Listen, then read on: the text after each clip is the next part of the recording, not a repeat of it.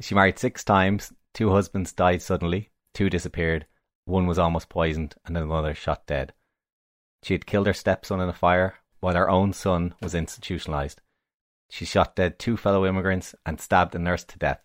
This is Lizzie Halliday, the worst woman on earth.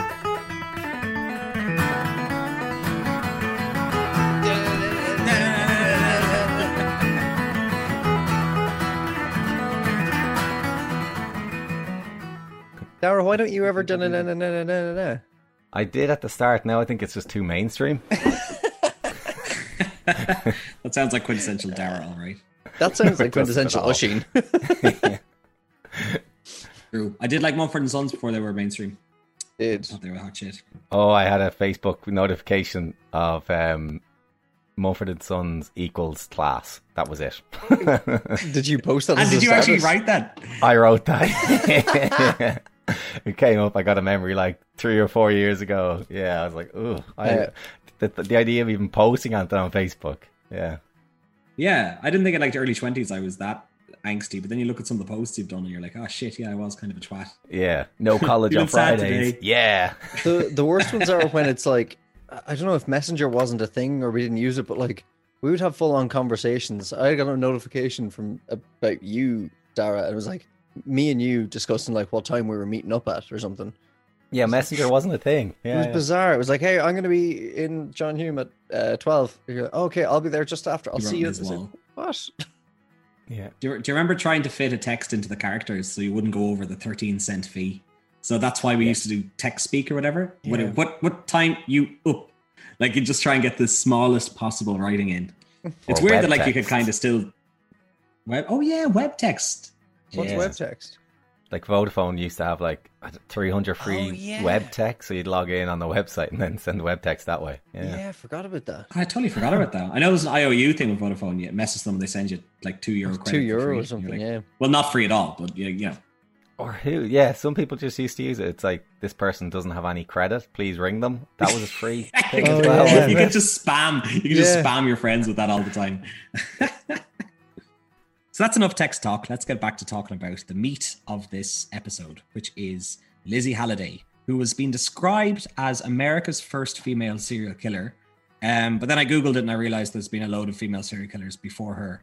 But she had a little bit of prominence and she was involved in a few firsts, but she definitely wasn't the first female serial killer. So Dara's calling her the worst woman on earth. He's not just plucking that out of thin air.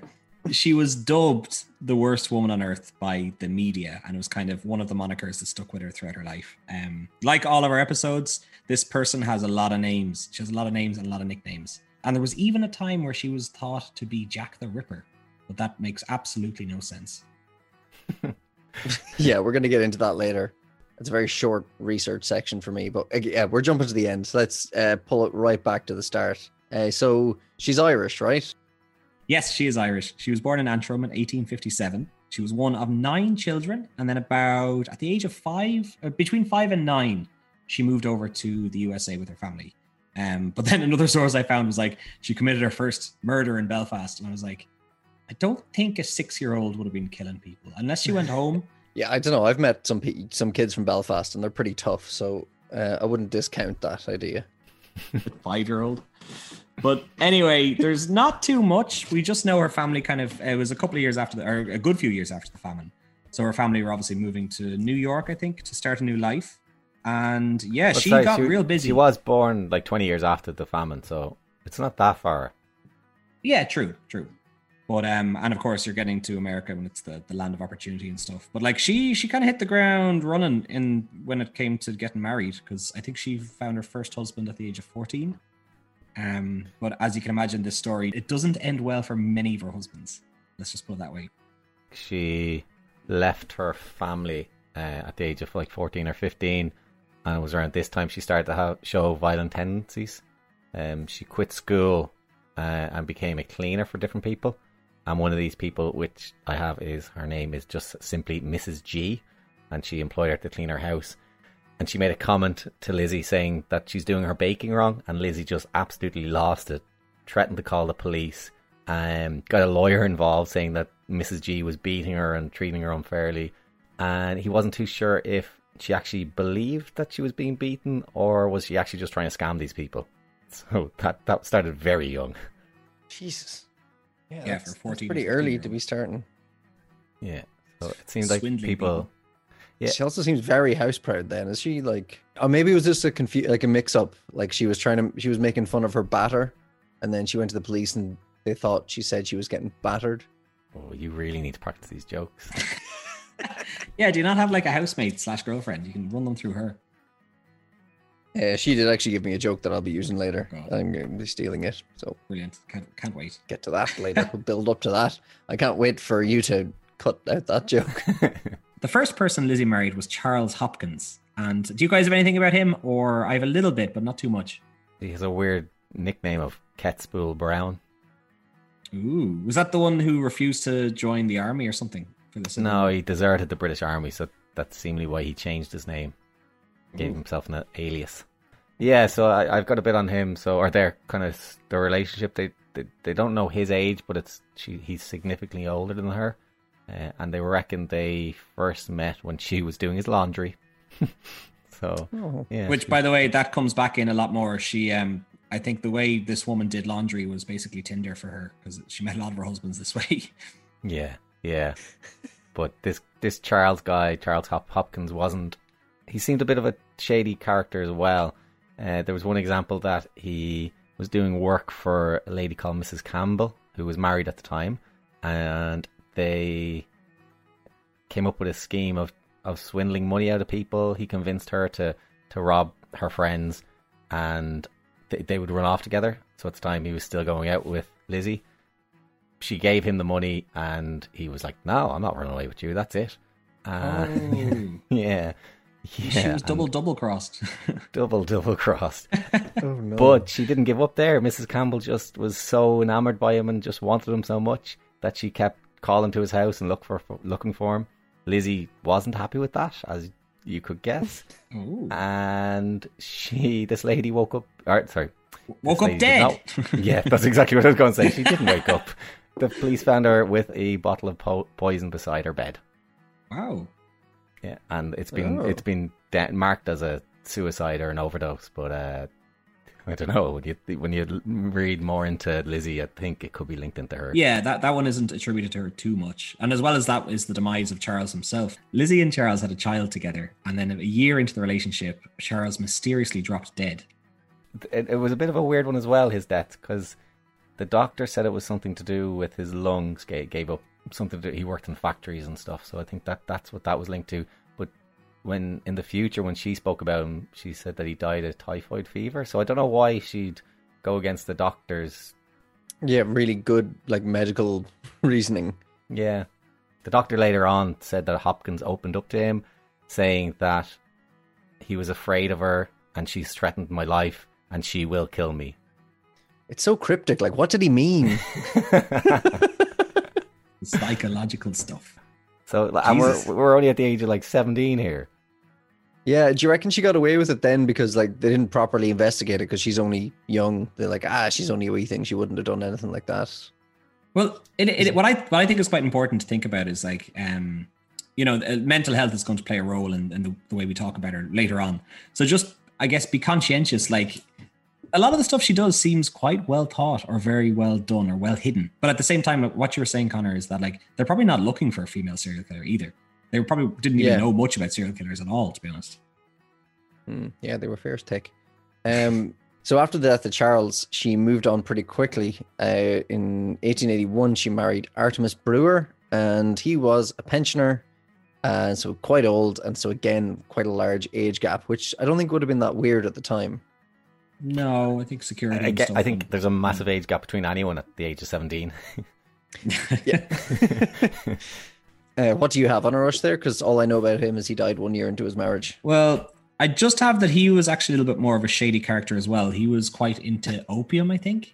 the Yeah, he was originally prescribed opiates uh, by the US Army to treat wounds or to treat something that happened in battle, but he just became addicted to them. Understandably, if you were taking it like paracetamol and you didn't know how addictive and nasty it was. Yeah. It must have been gas being a doctor back in the day. Like if someone was sick, you'd be like, "All right, have some cocaine. Oh, you don't feel better, right? Bit Have, of try a bit of opium." opium. Uh, see how that goes for you. And uh, yeah, if you're not sure, we've got this new thing, heroin. It's pretty great. Oh, you got a little uh, bite in your arm there? Yeah, that, that's coming off. the bite? No, the arm. Just one heroin. We'll One come- heroin. That's all you're allowed. now, kids, only one heroin before bed, okay? Oh, madness. Well, I guess they thought it was working. You know, I, I did actually look into this, but like, um, what's that thing called? Penicillin didn't really exist until another 30 years from now. We're like late, nearly at the turn of the 20th century. But um, so like, if you literally got infections and stuff, like you're, you're very fucked. I, I'm surprised the mor- the mortality rates were just mad. That's what killed most people at wars during that time, though. It wasn't bullets or whatever. It was actually infection.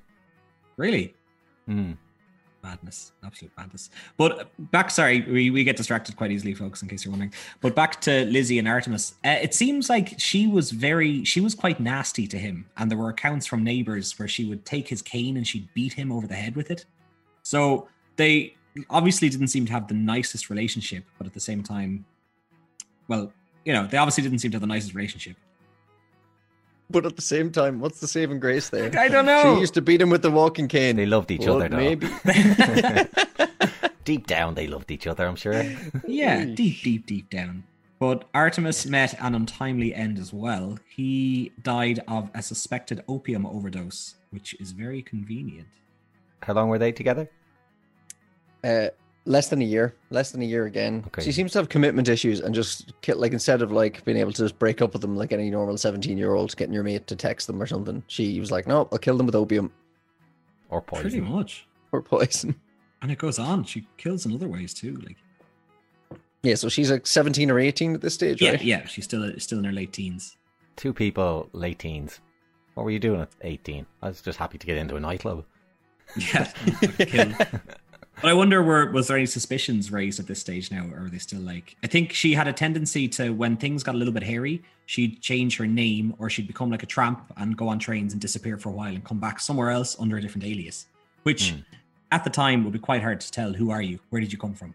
You know. yeah. Where did you go? Cotton-Eye Joe. Uh, yeah, it's mad just in the states at the time just to think about this world where you could just get in a train and go somewhere new and just declare who you are, and that's who you are. There was no like tracing or no anything really. It was complete mental. Yeah, I don't, I don't think I'd bring it up, but there is some reference in Lizzie's life where she ended up showing up somewhere and be like, "I'm your sister," and they were like, "Oh wow, welcome, sister!" Like, and they hadn't seen her in twenty years, but I guess because it had been a correspondence of letters, or they hadn't seen each other for such a long Yeah, time. Yeah, that's the They're the the- McQuillans. yeah, there she Yeah. ends up killing them, doesn't it? yeah. Yeah. Don't get Yeah. away, Dara. Spoiler, I Dara. I've been dying And- to meet you. Anyone we mention is going to die, yeah, yeah. pretty much. Just a, well, well, we got husband number three now in 1881, so the same year, who came along. His name had a very, very strange name. It was Hiram Parkinson, but um, he actually really didn't get along with her. He did not like her, not one bit. Yeah, and he just decided to take matters into his own hands and just he just bailed. He just left, right? Ki- kind of. He said, "I want you gone when I come back," and he went on a trip. And when he came back, she was gone, but she'd also sold everything in his house and taken everything. So this I was like kind of the respect first. her for that. Yeah, Fair play, like She's like the royal you gone, wasn't it? You said that to the whole house. But um, yeah, so he she he basically came back to an empty fucking house. Um, but little did he know he was alive, which was one of you know he's already beaten the odds here. So was- little did he know he was alive. little did he know he was alive. he wasn't aware of the self. So she she just ran away from husband number three. So he did get away with a, a lucky escape yeah. without knowing. Yeah, yeah. exactly. If you don't value your possessions, Hmm. I would give my bed and all up for you know my life. yeah, for arsenic poisoning, it's not too bad. So husband Yeah. number four comes along. His name is George Smith, and he was actually very close friends with hu- husband number two, Artemis.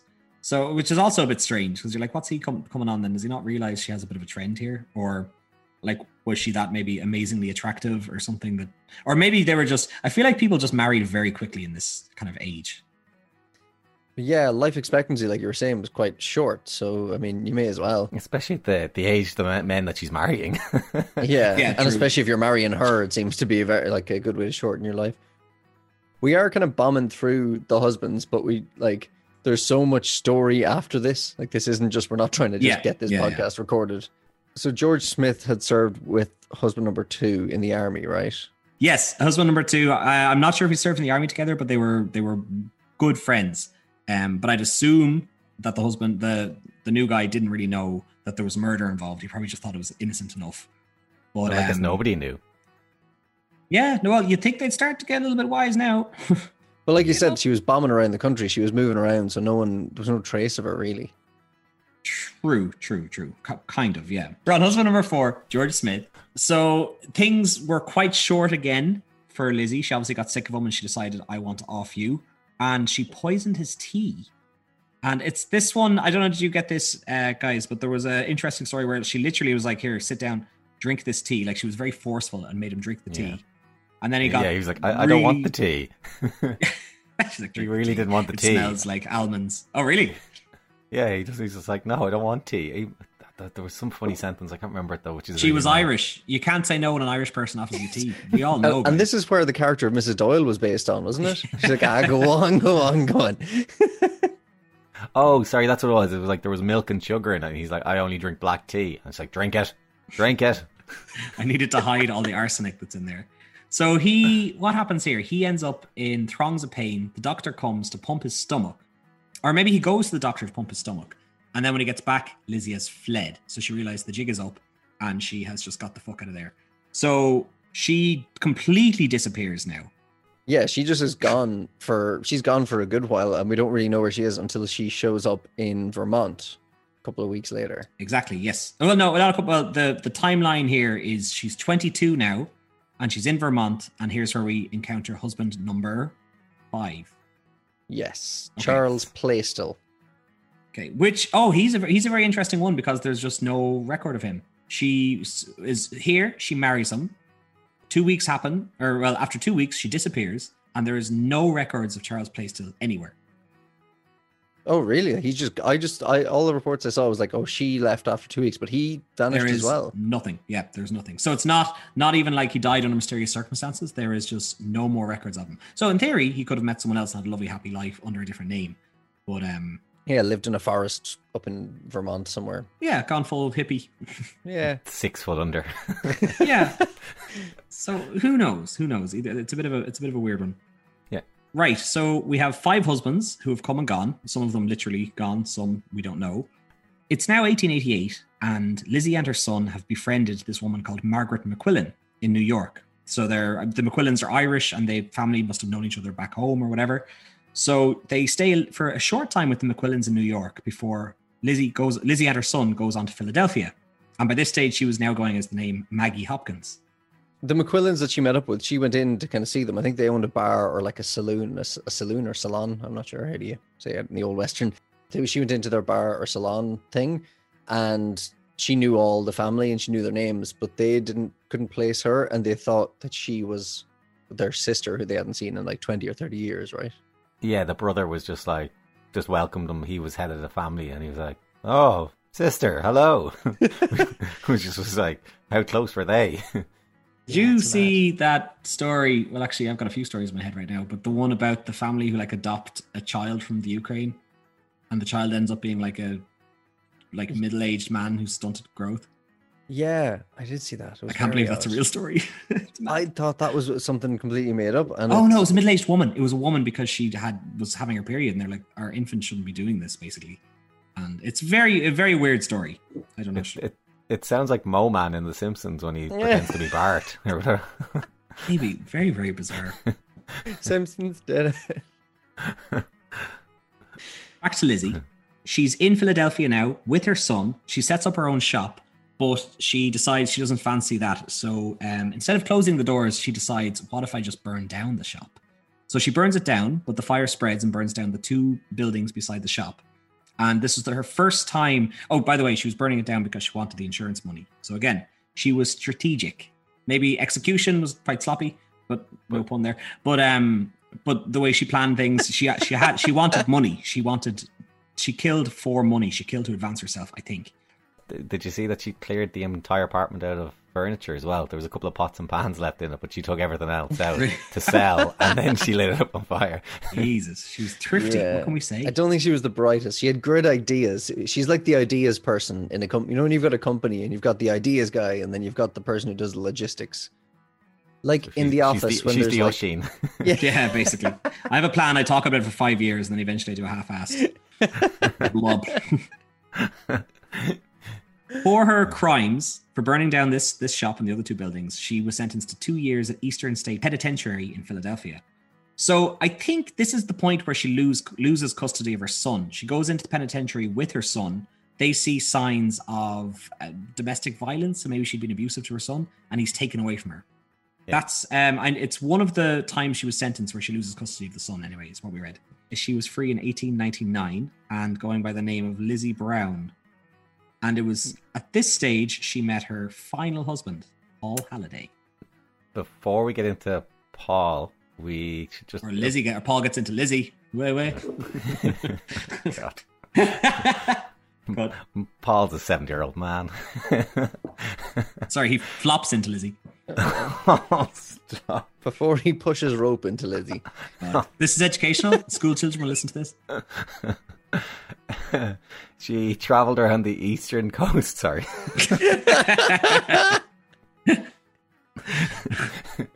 oh, Images.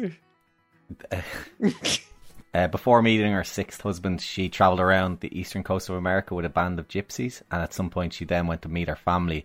It was her sister Mary that broke the bad news to her that her father passed away, and this is kind of a link that mental Ill- illness was in the family. He, seemingly in his final years, suffered from some mental issues as well. Lizzie didn't take the death of her father well at all. Mary took her to the grave, and Lizzie tried to dig him up with her bare hands. Did she not want to use her human hands?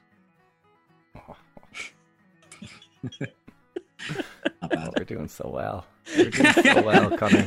Uh, was I? X minutes since a Connor pun. yeah, I should have a board behind me. Yeah, Paul Halliday was kind of an interesting one because they met. I think it was he was looking for a housemaid. Paul was in his 70s at this stage and he was widowed twice.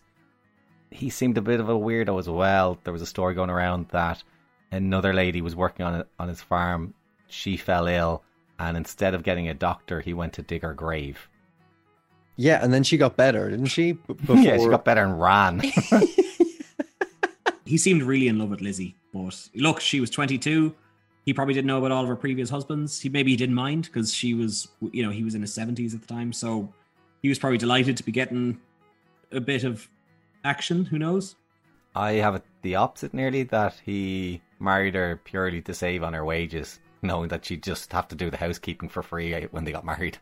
Yeah, I've seen both of that. So I've seen reports from like his kids that he had from previous marriages. Yeah, sorry. saying- So yeah, he had Robert and John who were still living with him at the time when Lizzie met him. Um, both in their thirties, from what I could see.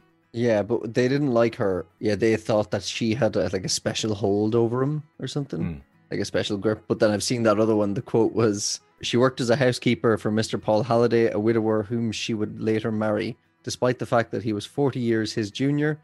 Uh, it was said he married her purely to save paying her wages. Which I mean, They got married after three months. three months. Jesus, that's a long. That's a long uh, dating time for her. Yeah. Maybe she just liked caring for people. No, she didn't. She was very abusive. Um, let's get off that thought. Well, it seems like what she did was one up. Like it seems like she wanted to do things to benefit herself more. She always seemed to be furtive and to be trying to make money and trying to steal. And you know, it's that's the thing because th- th- this will come into it very, quite soon. The when they're trying to decide if she's mentally ill or not. And a lot of the stuff she does kind of sounds like she's smart. She's nasty, but she's smart. Maybe. It does seem like she knew what she was doing, but again, it might just be a thing of her not executing an idea, like her idea of marry an old guy, get take his money. But Paul Halliday wasn't that rich and was famously a, bit of a miser, like didn't spend money on anything. So it's almost like bad execution again. Like we said earlier, Paul was very fond of Lizzie. One of Paul's sons, John, had special needs, and it seems that Lizzie didn't seem to like the amount of care that it took to look after him. One day, when Paul had gone away for the weekend or for the week, um, there was a terrible accident in the house, where the house and the barn burned to the ground, and John died in the fire. Yeah, Paul returned, and Lizzie claimed that John, the son, had helped her out and saved her life. But it was then discovered that John's bedroom was locked with John inside it, and Lizzie had the key in her possession. Yeah, again, it's a oh God! it's another case of she has the idea. Now I'm not going to call that a good idea, but she had an idea and her execution just wasn't. Yeah, it just seems it seems like she's very very selfish, right? That despite all this, Paul still stayed with Lizzie, and it came back to bite him a month later when she burnt down his barn and his mill, declaring that he needed a new one anyway. you kind of feel sorry for the guy. I mean, that's a bit of an understatement, Darren. you kind of feel sorry for him. It just gets worse though. Then she runs off with a, a, a male neighbor, stealing horses, uh, and they get found in a town nearby with her companion gone. She's smiling under a tree, and when asked where he's gone, he she says that he's gone to fetch some rope so they could enter the heavens. Oy. What the fuck? Yeah, that's um. Jesus. Yeah, she sounds like a catch. Yeah, and just to clear Like this the up, she was arrested for robbing the horses and not killing John. Yeah, and what's the what's the crack with? uh, She was arrested in a different county, right? So Or district, district. or yeah. yeah, so she's not prosecuted for. Any of the fires. Right. Okay. Well, I think they only heavily suspected that she set the fires. I think they knew she stole the horses. I guess. Okay. Yeah. Shitey kind of argument. But I get she did also put his barn and mill on fire, so she probably could have got arrested for that. Yeah. So and but she goes away then for a couple of months, right? So it's that happens in like May or something, and she's Yeah, May 1891. yeah, and she's sent to an asylum, not a jail, right? Yeah. Because obviously, Yes. Yeah. Now, if, if you look deep into this, because again, this is stuff we'll never really know, but it's suspected that it was at this asylum where she learned how to fake signs of mental instability. So that's one argument we've heard. I think burning down a barn because you need a new one anyway is a pretty good sign of mental instability. yeah. Um, so after three months, they declared her cured, and she went straight back to Halliday's house. But within less than a year, he was missing. Dun dun dun. When Paul brings Lizzie back to the house, uh, everything's normal for quite a short amount of time, and suddenly the neighbors noticed that they hadn't seen him around the farm that much. Uh, even though he usually would keep to himself, you know, in a small town or in the countryside, you'll always see someone coming and going. So some of the neighbors went up to Lizzie and asked her where he was, and her excuse was that uh, he went to town to do some masonry work. A 70 year old man went off to build a wall. But his uh, his son would call over as well, and Lizzie would fob them off. So people were starting to get a little bit suspicious, going, you know, what's going on up here? Yeah, Wa- Wasn't it she used the excuse that her dad was bought a property in the town next to them, which will probably set alarm bells because he's cheap. yeah, I saw that as well. It seems I, But he was broke as well. Yeah, it seems there's there's a lot of sources all over the place, but yeah, either it's he went to do masonry work or he went to his a new house that he had just bought, even though he's just had to rebuild a barn and a mill and a house. So this is when the neighbors went to the police basically and wanted to get them to search the house. So went to the police. The police got a search warrant organized, and this is when kind of stuff really starts to kick off. But they didn't want to alert Lizzie. So what they did is they took her to the next town over to in- interview her about the disappearance of her husband. And while she was over there, they went into her house and they had a look around, trying to find the body to see where is Paul. They searched the Halliday house, and to their surprise, they found the bodies of two women, uh, badly decomposed underneath hay out by the shed. So, um, yeah, well, that obviously they're like, what the fuck? We were looking for one old man, and now we've suddenly found two dead women. So they were completely shocked. The bodies were riddled with bullet holes, and they were also tied at the arms and legs. I think they had, they had eight bullet wounds each, wasn't it? Yeah, eight bullet wounds each, all close to the heart. Strange as it sounds. Uh, police were stumped. They had no idea who these people were or how they ended up dead in this house. So what they did was quite interesting. They found the labels on the clothes, and again, it probably wasn't. It was probably before things were mass produced in China. So they found the shop. It turns out it was a shop in New York, I think. And they went to that shop. They went to the locality, and they got a pictures published in the paper, like you know, are you missing these two people? And they got and somebody got in touch with them. Here's where we meet the McQuillans again. The husband got in touch. His daughter and his wife had been missing. They'd left to Vermont to do some work and they'd never returned. So, as it turns out, our old pal Lizzie had lured the two women to the house. We're not too sure why. This one, we've kind of, it's up for debate as to the other ones she'd killed to further herself or to eliminate, like, you know, the, the son that she didn't like.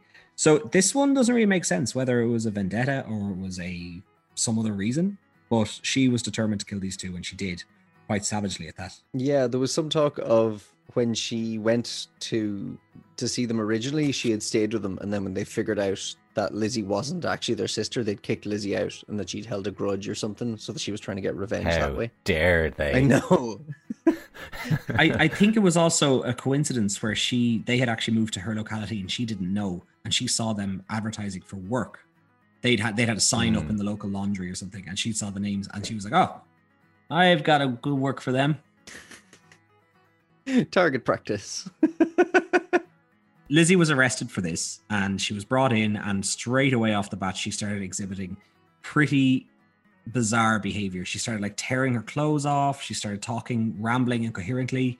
Yeah, and this is when people were saying that she was using her experience in the the institution she had been in, that she was like copying what she had seen in the asylum. Yeah, pretty much. So again, that's something we might never know, but given her the rest of her actions in the story, it's it's very it's very hard to ever ever really tell. But a few days later, then, after searching the house again, they found the body of her husband, Paul Halliday, badly mutilated. Oh, under the floorboards as well. Yeah, so she went to a lot of effort to hide him, but then the other two women, she just kind of put a bit of hay over them in the barn. I think yeah, it was kind of a pit. I think they were in, Yeah. but there was blood all over the house. They just so when the police looked for Paul originally, there was blood all over the the carpets and whatnot. Found the two women. Didn't know where Paul was until that they looked through the house a bit more detail. Is it? Some, I, I saw a report saying that it was the smell that they like. That's how they found it, which is not the nicest No. thought. No, mm. No. she's not a nice woman. No, is she? and also they found that his body, her husband Paul Halliday, he was found under the floorboards, like he was shot and mutilated. So he, she seemed to kind of go to town on him. But anyway, so she's taken into custody and she has been acting really strange, but now it even gets worse. She refuses to eat. She attacked the sheriff's wife. She set fire to her own bed and she also tried to hang herself. So she was kind of just doing everything. She was almost like she was acting a bit mad, I guess. I hate You- saying you mad forgot 'cause it's one there. Thing. you forgot Go one there. She tried to clear her own throat with a with broken glass from the window. Yeah, and she said, uh, "I I thought I would cut myself to see if I would bleed." That's so emo. Yeah, it is, isn't it? so it got to a stage where they actually had to chain her to her bed or they chain her to the floor is what I've heard. Um, so they're because she was too she would either hurt people or she'd try and hurt herself. She also kept making the accusation that these murders were not committed by her, they were committed by a band of gypsies. Which is very strange because it was kind of like a media circus on the outside. A lot of people really wanted to see her because at this stage when you're arrested, people can come by and see you. It was a complete media circus when they found out that there was this woman serial killer on the loose or whatever, or being captured. So a lot of people wanted to come by and see her, and there was kind of a fear that she'd be publicly hung because the crowd outside were really angry and they just wanted. This was a time when maybe with enough pressure this could have actually happened. So the police were quite worried, and as well as that, there was also a rumor that the gypsies were coming to free her, which um, again I think was probably just scaremongering. I can't imagine they'd. I don't think she was a gypsy queen or anything. I think this is just pure uh, sensationalism. So, which is a very difficult word to pronounce. but it actually that did lead me down a bit of a rabbit hole, folks, where I started looking up um kind of I, I was just curious about like the history of the concept of the tabloid, which is kind of like trashy news. So yeah, it turns out there's a term for this, and it's called yellow journalism, and it has been around since about this time, maybe even about 50 or 60 years beforehand. The yellow journalism one is it's a it's not that interesting, but it's just about the fact that they you'd put up stuff so that people would buy your papers. So no big surprises there. But there's one thing I really liked that was going around the UK and the USA, and it's called a scandal sheet. Have you ever heard of that? no. No, was it called the Sun? Yeah, basically. But it's it's basically like, you know, speaking about the rumors around town. Ah, didn't even get that. So one. it's like, you know, who's who's fucking who or who's done, done, done something nasty. But the scandal sheets didn't really make their money from sales. Guess how they made the money? Ads. By you paying them not to print your story. God. Wow. So that's how they made a lot of their money. And actually, I, I guess in a way that may, maybe still happens. But um, I just thought that was really interesting. So when there's crazy sensationalist news going on, they're like, oh, I don't want people to know. You have to pay them off to not be in the paper. Well, the, those yellow, like uh, uh, the yellow journalism you're on about, the yellow books would have been like a lot of Western stories and kind of half truth, half fiction, and we would have seen those in Hmm. Billy the Kid as well. Oh, yeah, absolutely. Linking in episode. I episodes. know. Go back to episode one. Yeah, we definitely record these sequentially. While Lizzie was in custody, she requested to use the outhouse, as is fairly normal. So they brought her out to the toilet and kind of standing guard outside, and they heard a really loud like thump into the outhouse. Uh, Lizzie came out as normal. I was going to say she flushed, but I don't think you flush an outhouse. Uh, and she went back in and got locked up in her cell. But then they searched the outhouse afterwards, which is pretty grim uh, to think about. And they discovered a poor guy that had to root through that. Right. that's definitely the intern you get in. Any job. Yeah. um, How much do you want to be a guard? yeah. Ugh. uh, Just jump in, get your goggles. yeah. Jump in head first into the new job.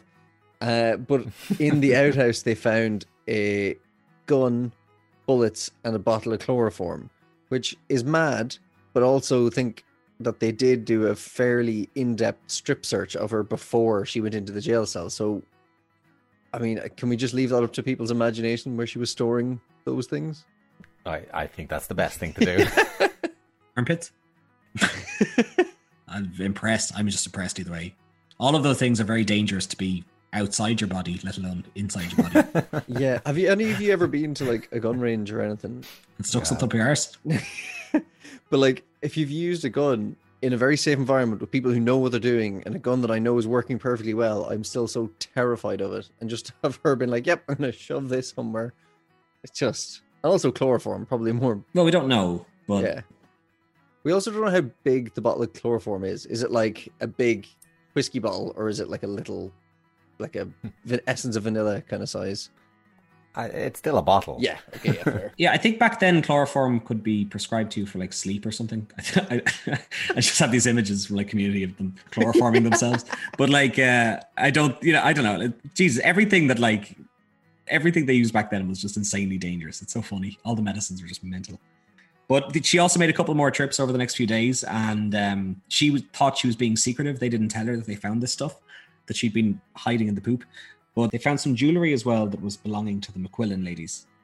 So, um, yeah, she obviously wherever she was hiding the gun, she also had some jewelry and stuff up there too. So I love the way we're leaving it up to people's imagination, but yet you say up there. Well, it could have been. It could have been in the folds of her clues. Okay, we, you know, we don't need to be. Yeah, we don't know how thorough their strip. I don't need to be as crass were. as I really am.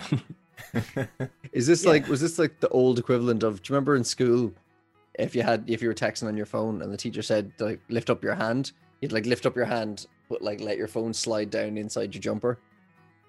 Did you ever do that? You're way too sneaky. Oh, it was very good. well, Connor went from like speaking of strip searches. Do you remember in school? I was like, "Where's the story go? Listen, on the border, you're not sure who's What carrying school what. did you go to?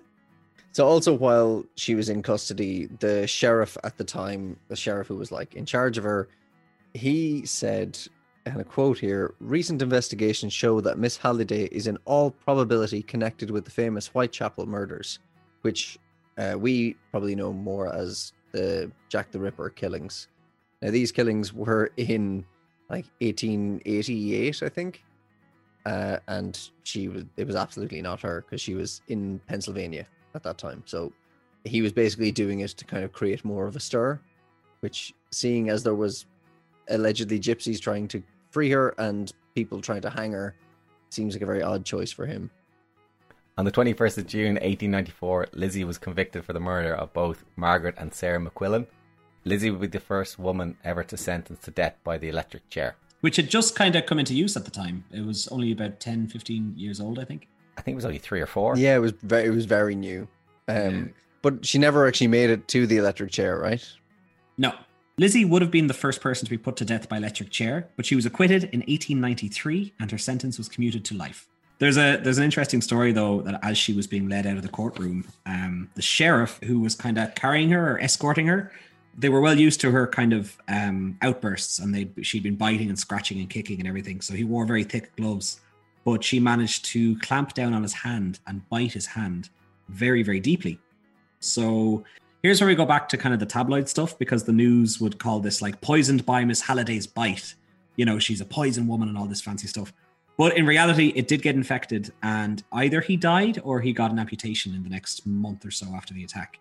Uh, we don't really know the answer to that one. But because, um, of course, they didn't have any form of uh, penicillin at the time, so any infection was pretty nasty. And so much as the bite of Miss Halliday. That's mad. Imagine like biting through even thin gloves. Like Yeah, thick leather. that's Gone. ridiculous. During her time in the mental institution, Lizzie became close to one nurse called Nellie Wicks. So she was in the institution maybe 12 years at this stage. Nellie got very close to her, felt comfortable, didn't feel like she needed to be refrained.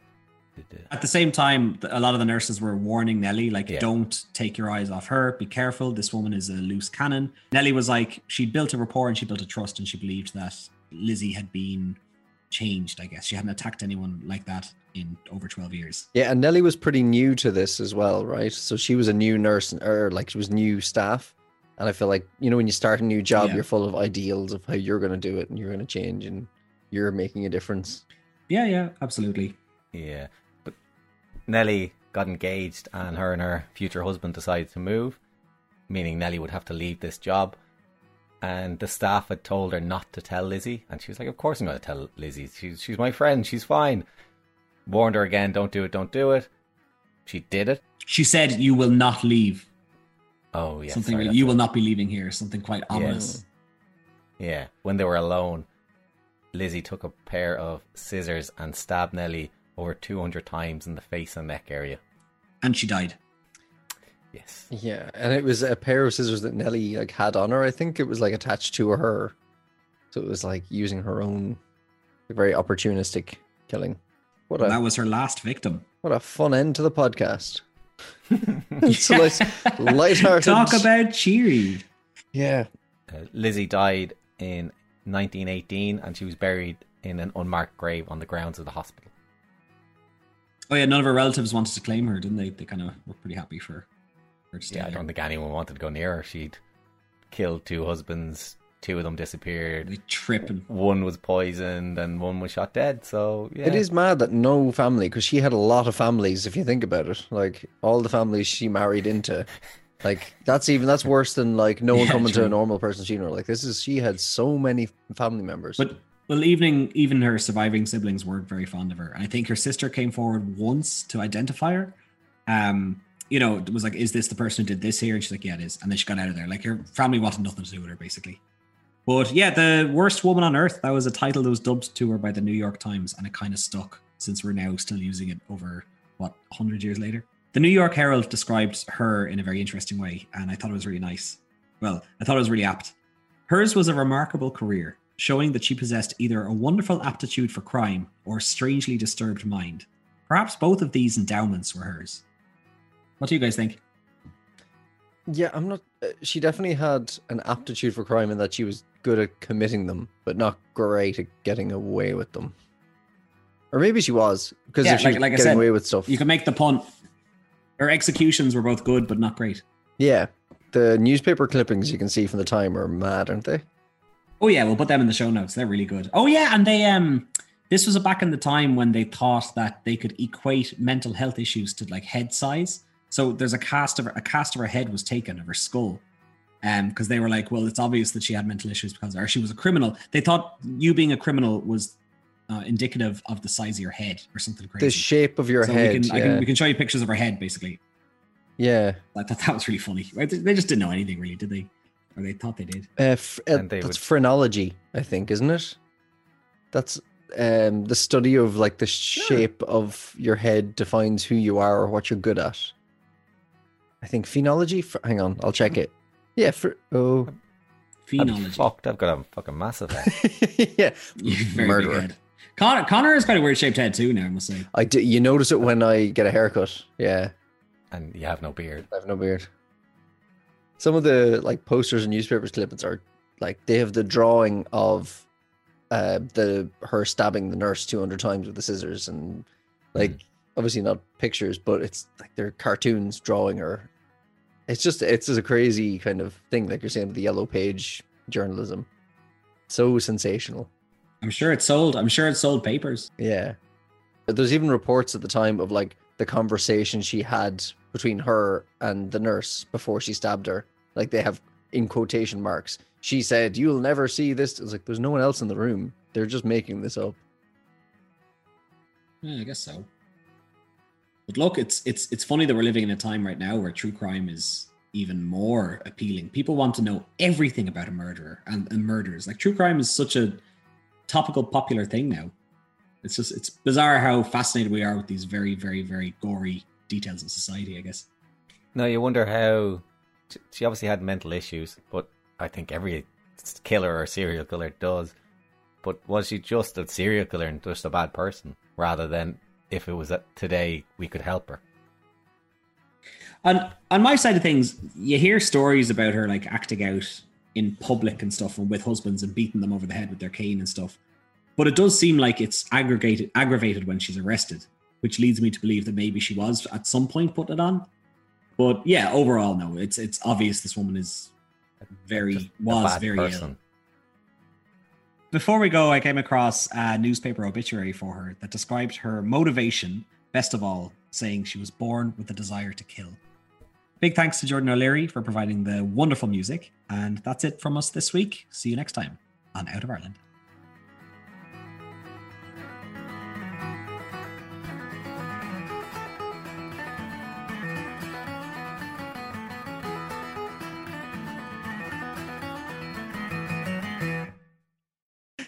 Fucking mary poppins arse she has